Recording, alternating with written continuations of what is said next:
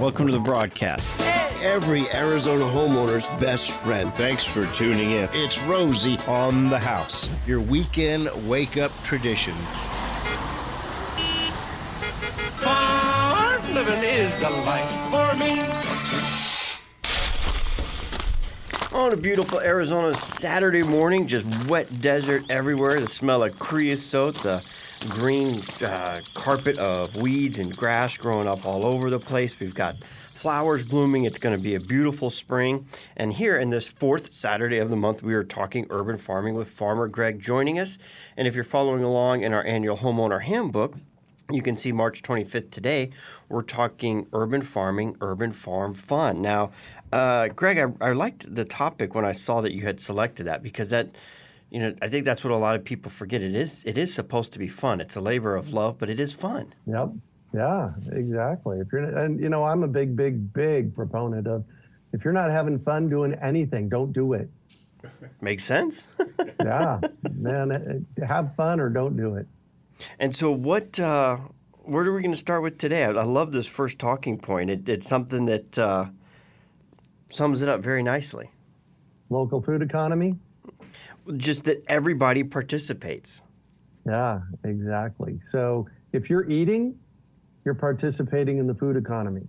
And what I've done over the past 25 years is I've really looked at the systems that we have in place uh, for feeding ourselves, and many of them are global systems.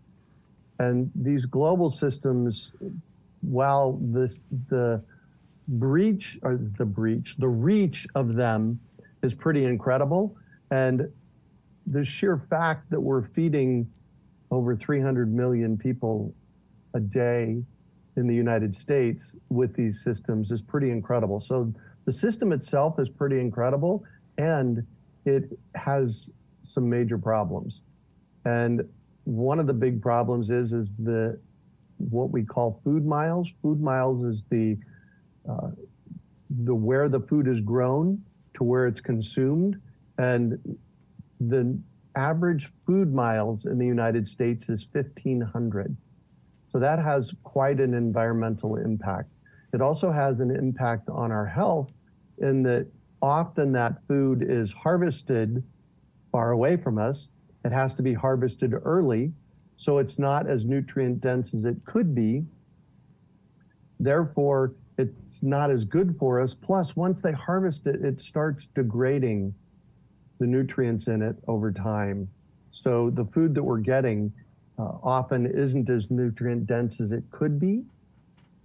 And uh, then a lot of the food that is produced is manufactured. So they're, you know, making chips, which, you know, Doritos are amazing, but is it really food, right? So these are all things to consider when we're looking at our local food system. And uh, the food, local food economy or the food economy is growing, harvesting, processing, transportation, distribution, and consumption. And if you're eating every day, you're participating in that. And what I've done over the past 15 years uh, in many conversations is I've boiled it down to what we like to call our LFE or our local food economy model. And our local food economy model has seven components. And when we look at how a food system works, these are the seven components that we need in order to feed ourselves.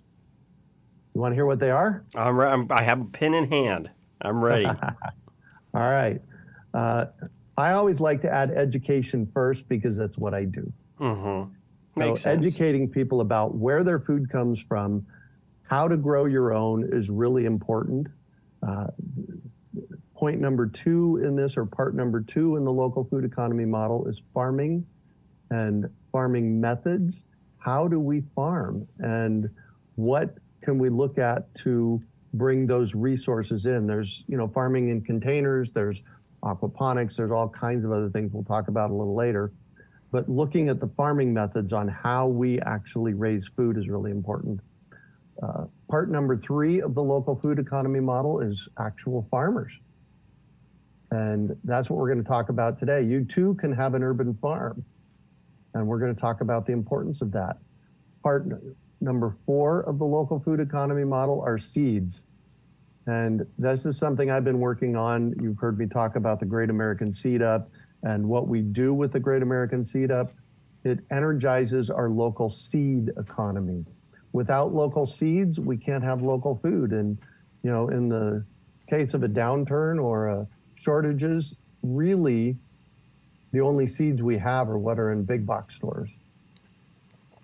And so creating a local seed economy is really important. And By- seeds are- are something you can buy and last forever. I mean, we've talked about it before. They've they've propagated seeds they found in uh, pottery buckets. They estimated to be thousands of years old. Exactly. Yeah, if you if you grow out your own seeds, uh, storing them cool, dark, and dry, they can live indefinitely. So That's incredible. yeah, and that's why we teach a lot about growing your own seeds because it's important. Point number, let's see, one, two, three, four, five is collection and distribution. That's you know you harvest the food, you collect it and package it and distribute it. It has to be done, and a lot of that is done at the local farmers markets. Value added products are, let's say somebody wants to make kale chips. So I'll grow kale for somebody, and somebody buys that kale from me, and they make it into kale chips, or peaches for jam. Or those are all value-added products. And then there's culture and policy, and culture uh, has a lot to do with how we interact with food, and policy has a lot to do with how we govern who can grow what. You know, there are HOAs in the state that restrict your ability to actually grow food on your property. And as far as I'm concerned, that is bogus. And I tried to get that changed about, I don't know, about 10 years ago. And uh, it's, it's a tedious process to get anything done there. And I was basically told, good luck. You're not going to have any luck with that. So It took them years to get the solar ban it did. accomplished. So I I don't know if there's anyone currently leading the charge to um, to get rid of that restriction. But you know, I I, I would think eventually that's going to happen because that's ridiculous. And how would you enforce that? What are you going to do? Arrest somebody because they've grown a tomato plant in a pot on their back patio? Right. Yeah, exactly. Well, and I've had people that, you know, interact with me that say, you know, they had fruit trees in their yard and their HO made made them take them down. Yeah, you know, and that's see that for me that's a basic human right to be able to grow your own food. So anyways, we're not going down that road. that is the local food economy model. It's there's seven parts to it. There's education, farming methods, farmers, seeds, collection and distribution, value added products, and culture and policy. And without all of those in combination, it makes it really hard to create our local food system. And one of the interesting things about the distribution that really hit home with me last uh, summer when we had the Arizona Worm Farm join us in the broadcast was, you know, just how much prior to Amazon mm-hmm. boxes showing up constantly. What was the majority of the trash in your home? It was food packaging Yep. you know the styrofoam for the meat, the saran wrap over mm-hmm. that, the box of whatever that has a bag inside of it, the bag of chips. I mean, there's just so much of our trash that we were throwing out was and is, you know, food packaging. But Yeah. what was and, and how, how that really hit me was that he takes all of his cardboard and he uses it to feed his worms. His worms create the castings that helps him create food that he then consumes and uh, composts what's left over there. So he's got, uh, a, to, to steal your word, he's got a very regenerative cycle going on over there. Yes, he does. Absolutely. In fact, after that conversation that we had with him last summer, I went out and bought a uh, paper shredder. And I've been shredding my cardboard and feeding it to, feeding it to my worms. it makes perfect sense. It does. It does. And Yeah. you, you can get that podcast at rosieonthehouse.com. Just look for Urban Farm Worm Farm and you can in the keywords and you'll be able to find that and listen to it. Zach uh, was, was a, a very fun guest.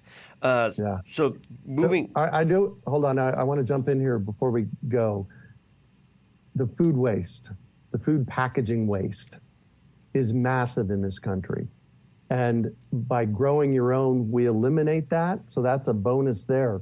What people don't realize is that upwards of 90% of that stuff, the packaging never gets recycled because there's no market for it.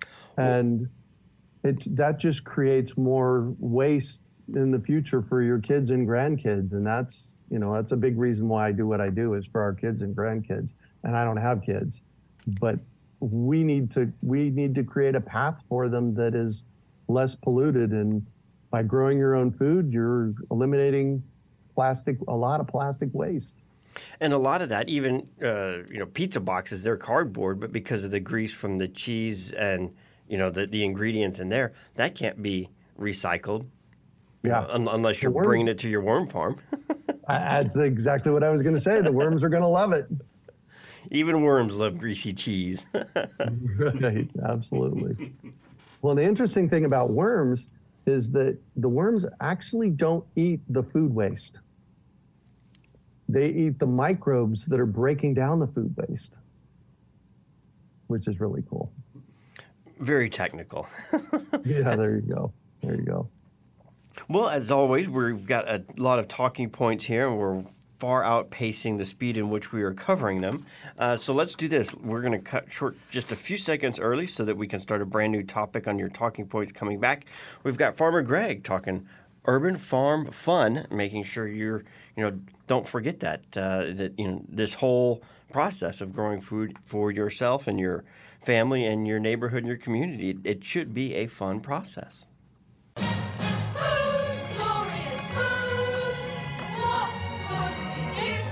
And continuing our conversation with Farmer Greg and the urban farm, you had one more point about the impact of food shipping before we move on to our next talking point. the big reason to grow one of the big reasons to grow on food is because it's uh, more nutrient dense reduces waste and it significantly reduces the environmental impact.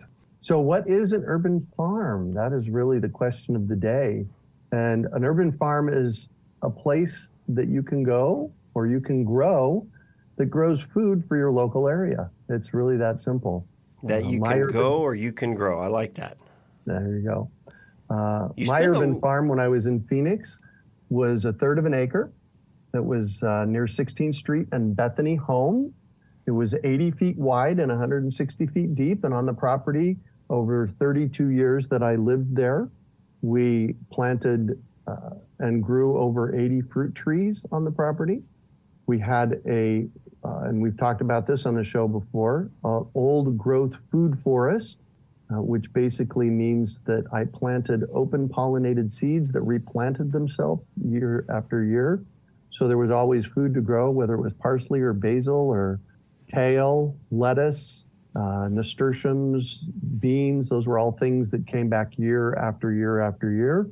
And uh, I did worm composting at the property and uh, had we had chickens. We had about uh, 14 hens that laid us eggs every day, and that was my rendition of an urban farm.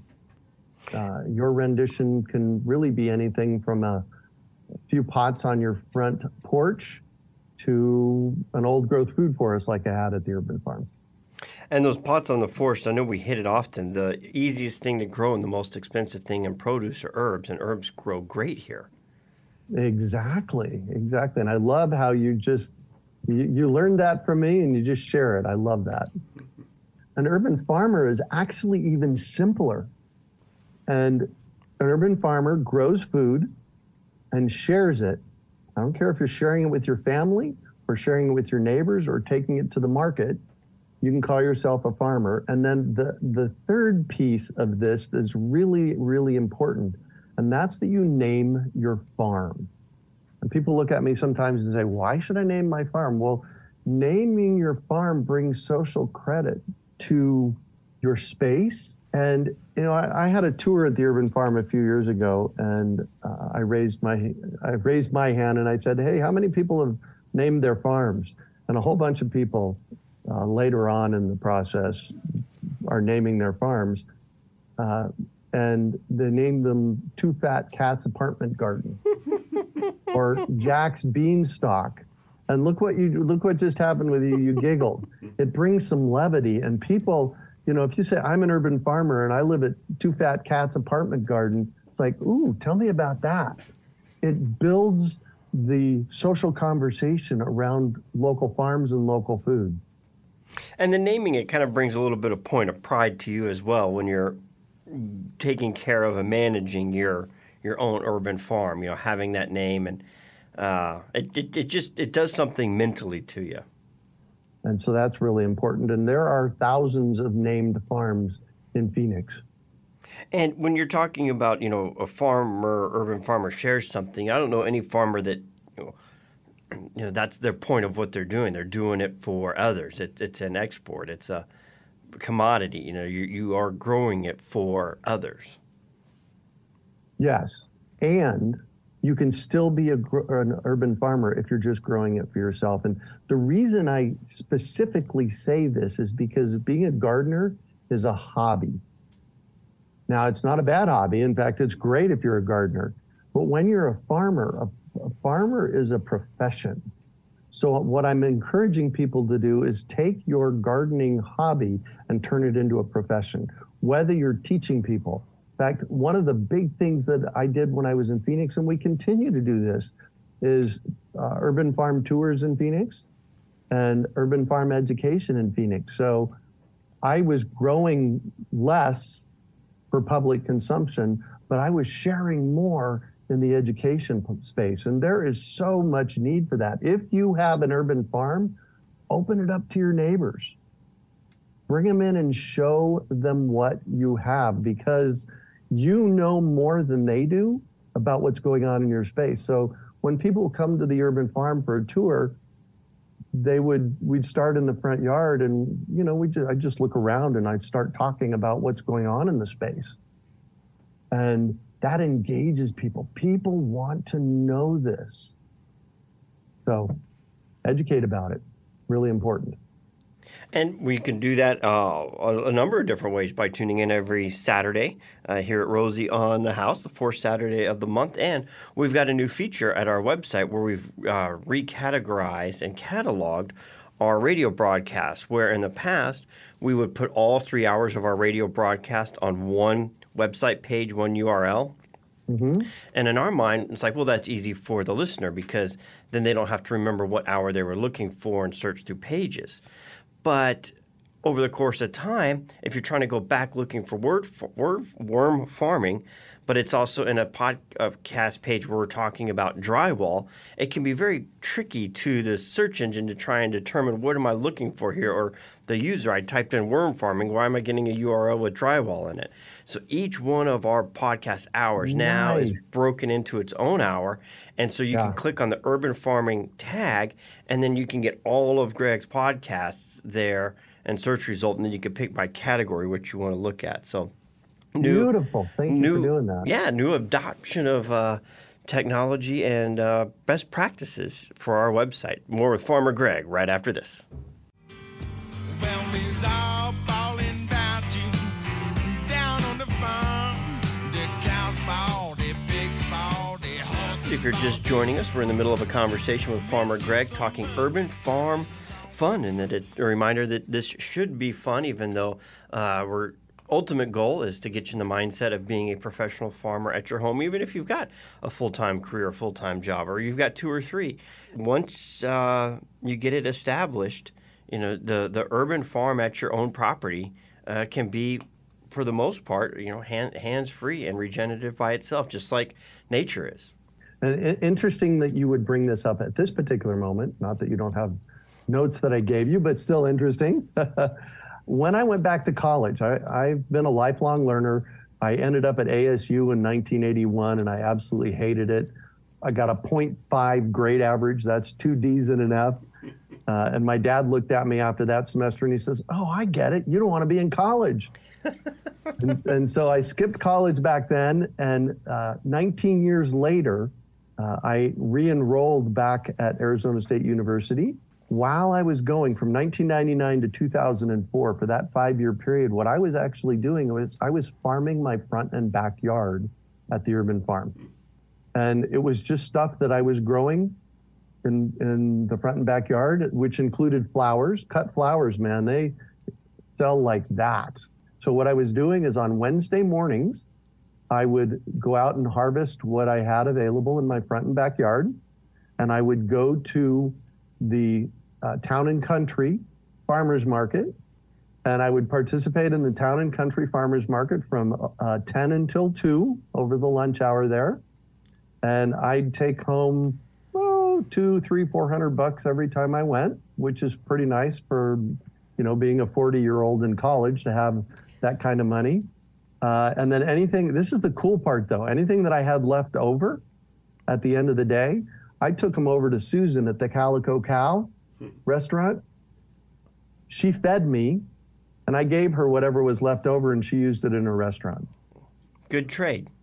That was a great trade.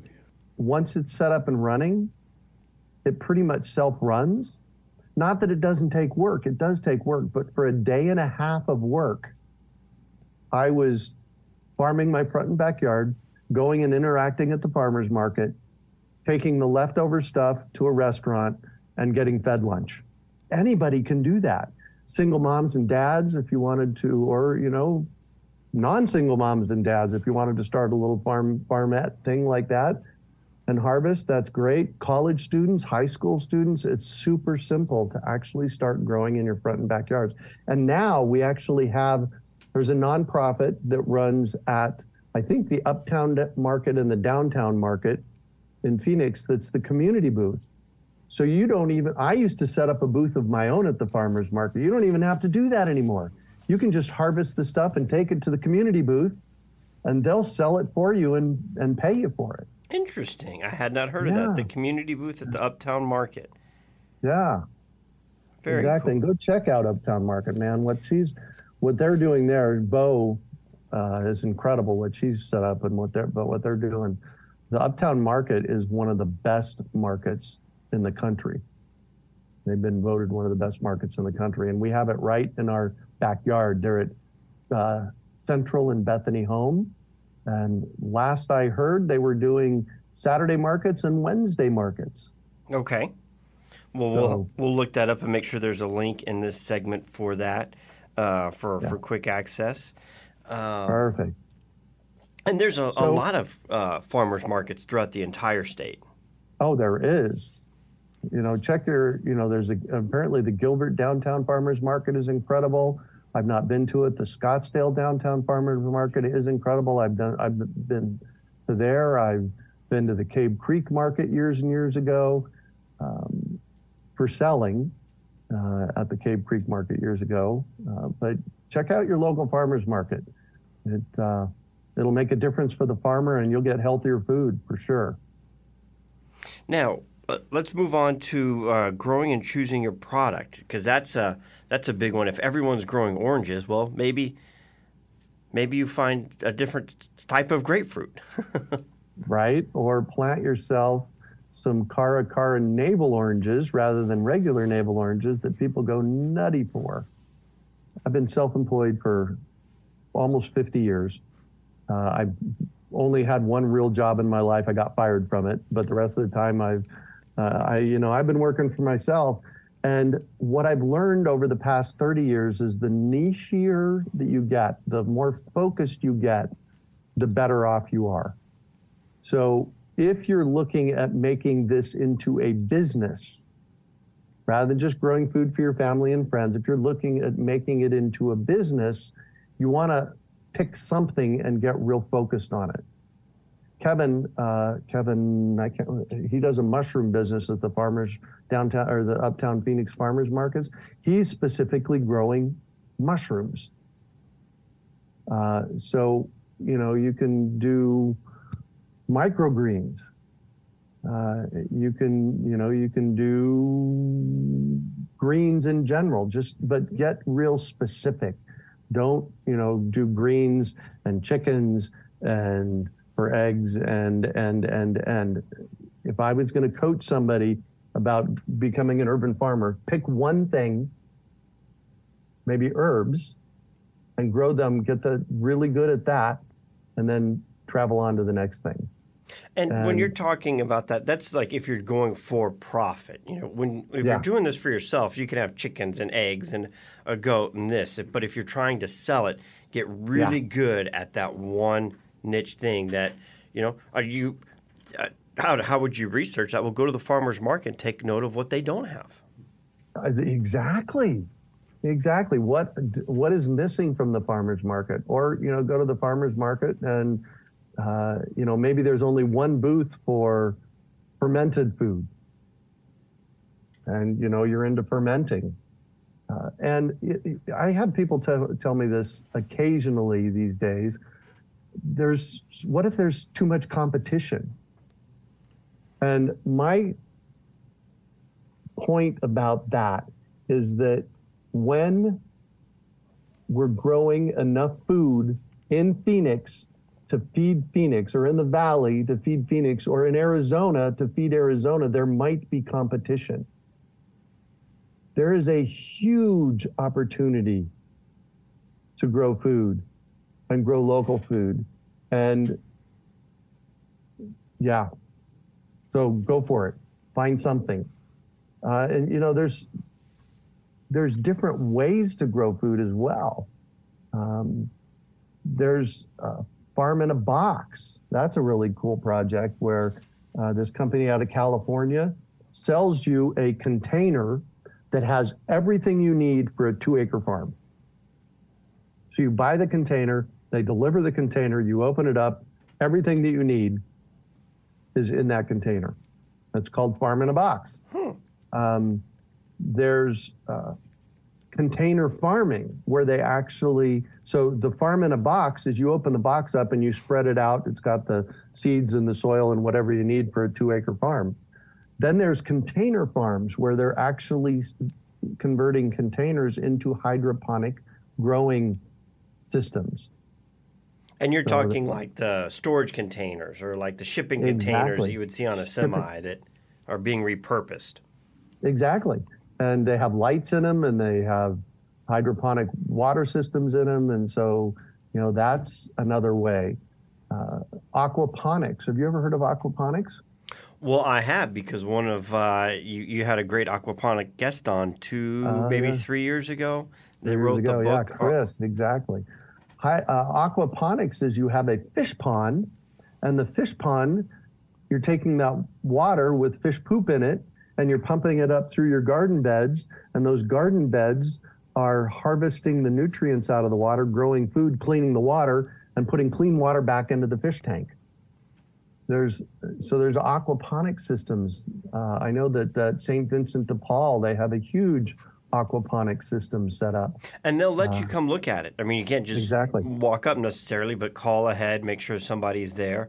They're happy to show you, and they've got a great community garden there. It's uh, several Oh, acres huge. big. Yeah. Yeah. The work they're doing there is great. And then there's tower gardens. Have you ever heard of tower gardens? Uh, my uncle has one. Probably. Those are very cool.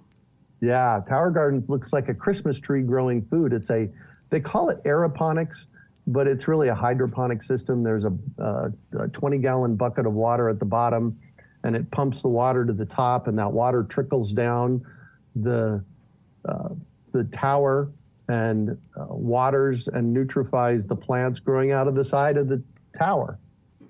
Uh, and you know, Troy over at uh, True Garden out in Mesa is has a huge greenhouse. I think it's a 5,000 square foot greenhouse that he's got nine foot tower gardens in, and there's like 300 of them in there or something crazy like that. And they're they're growing hydroponic food like that. So there are so many opportunities to plug into the local food system and if you're inspired to start making a living growing food in in the low desert because there is such a need for it And like one of the things I really liked about the last few minutes of this segment was just breaking the mindset of what a farm is. You know, it's Yeah. it's not the row crop that's 50,000 acres that you've got these combines. I mean, there's nothing wrong with those, but when we're looking at putting this on our own property, we're we're not trying to emulate, you know, these massive farm projects. There's so many different tools and methods and uh, options for just the homeowner, even on a patio garden. That's a perfect application for a tower garden. Right? Yeah, exactly. In fact, what we used to do with our tower garden in Phoenix is we would grow greens in the summertime. So greens like lettuce and salad greens don't like the heat. So what we would do is we'd plant out our tower garden in May, June, July, August, and September, and we brought it inside with lights on it. So we we're actually growing where it was cool inside, and we were harvesting salad greens all summer. Which is the December crop here in Yuma. you're, Exactly. you're harvesting it in Phoenix in, in the summertime. That's pretty. Right. So there's there's more more methods than just your traditional row farming that I think is, is so imprinted in in our minds from uh, you know our, our incredible farming industry that's across America. But when we're bringing it into urban farm in our backyard, you've really got to start thinking outside of the box and looking at other processes and determine how much size you had. You'd mentioned your uh, third of an acre and 80 fruit trees. Well, it wasn't like this huge orchard everywhere. They were shaped in hedges and they were kept short and they were very practical and, and functional for your space. It, Yes. it wasn't like we're talking about this this big orchard that somebody could get lost in if they wandered into it. Right. Yeah, exactly. So you, ju- you know, we just need to get creative. And uh, if you have any dirt at all, you should be growing food. In fact, I've said that about chickens too. If you have a backyard, you should get yourself a couple of couple, three, four, five hens, not roosters, hens, and hens in your backyard are great workers. They eat bugs, they eat weeds, they poop, so you have fertilizer for your garden, and they give you eggs every day. What could be better than that? It's a Use it's a your space. pretty no brainer for for Yeah. backyard chickens. We have one final segment with Farmer Greg right after this.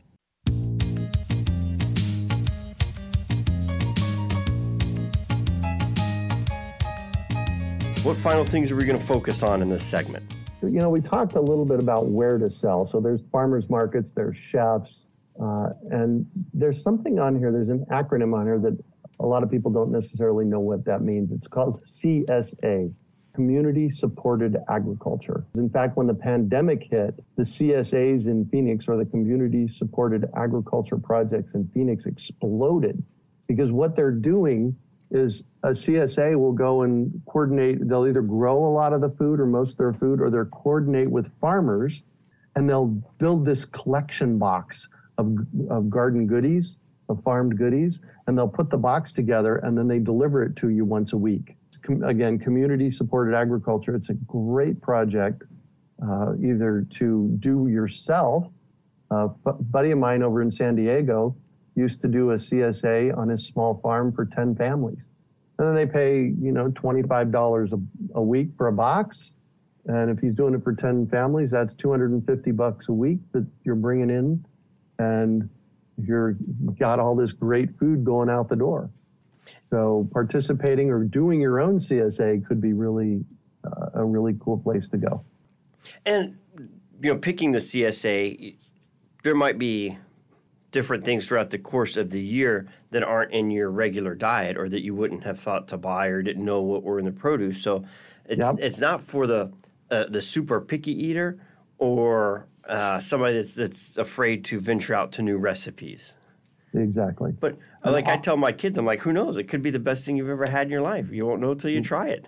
right? And often what happens with the CSA is if they, you know, they put, um, I don't know, arugula in a box, they'll give you a recipe on what to do with it. Or parsnips. What do you do with a parsnip? Well, you can roast them, and apparently they're really good. So that's community supported ag, and there are a number of them throughout Arizona. Yeah, and I've seen them for herbs. I've seen them for uh, vegetables. I've seen them for fruits. I've seen them for uh, flowers. There's I, I interviewed somebody on my podcast recently that was doing a community-supported agriculture box for flowers. So you got a weekly delivery of flowers for your table. And you had mentioned earlier in the broadcast that that was one of the crops you had found to be pretty profitable. The things that would sell the fastest were the flowers. And I wasn't purposely growing flowers. I just happened to have flowers that were growing on the property because I grow them for pollinators. Flowers bring in pollinators, so I grow lots of flowers. In fact, I recently interviewed Lisa. Oh my gosh, I'm drawing a blank on her last name for my podcast. And she said 20% of what you grow should be flow- flowering things because that brings in the pollinators for you. Herbs are the most expensive thing to buy in the store and the easiest thing to grow. And I'll tell you what, if you were growing basil, you could find a chef that would probably take pounds of basil off your hands every every week. Uh, that's not a you know that's not a a market to skip past. If you're thinking about doing this for a business, that's not a market to skip past. Is sh- local chefs. And if I was going to start get started again, I would go find two or three of my favorite restaurants. I would find out who the chef was there, and I would ask them, "What would you if I was growing something for you? What would you like for me to grow for you?" And they'll be very excited to get locally grown produce from somebody they know. Obviously, there's veggies to grow. There's a whole palette of veggies you can grow, and of course, fruit trees. There's some peaches and apples and apricots that are are so incredibly prolific in the low desert that you could plant, you know, 20 or 30 or 50 of those trees, and you would have enough uh, fresh fruit to sell and actually make a living on. It's all just getting started. If somebody was going to get started, I think if you were going to try and do this for yourself, well, plant what you enjoy to eat. If you're looking to do it as an additional revenue stream, well, you had just made the point about talking to local chefs and seeing what products they would take, and then also visiting local farmers market and see what products might be missing that you could then focus on to get your your niche commodity started in your Yeah. own home Precisely. or patio garden with a tower garden or a flower street garden on the patio. You know, there's there's no shortage of options and setups, and you know you you don't need to necessarily have uh, growing space land to do it. Uh, obviously, the more if you have a little bit more, that's better. But there are options for for anybody.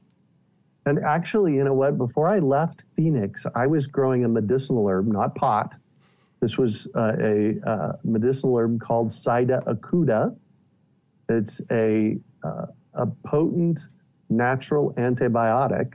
And I was actually growing some of those herbs, that particular one, for a couple of people in Phoenix. And I was growing it in a pot on the patio. You found your niche. just saying that that's one of the things i'm looking at doing here actually is uh, medicinal herbs uh, for the uh, you know for the industries here because gaia herbs is right here in our neighborhood and uh, so i'm i'm looking to see about growing medicinal herbs And you've got a g- website for uh, knowing what grows at what time in the low desert. yeah And I so think the most important final key to all of that. Yeah, exactly. The most important thing you can do in getting stuff planted is know what to plant when. If you go to plantingcalendar.org, that's one of my websites, and it'll give you a free planting calendar on when to plant. Because if you plant at the wrong time, good luck.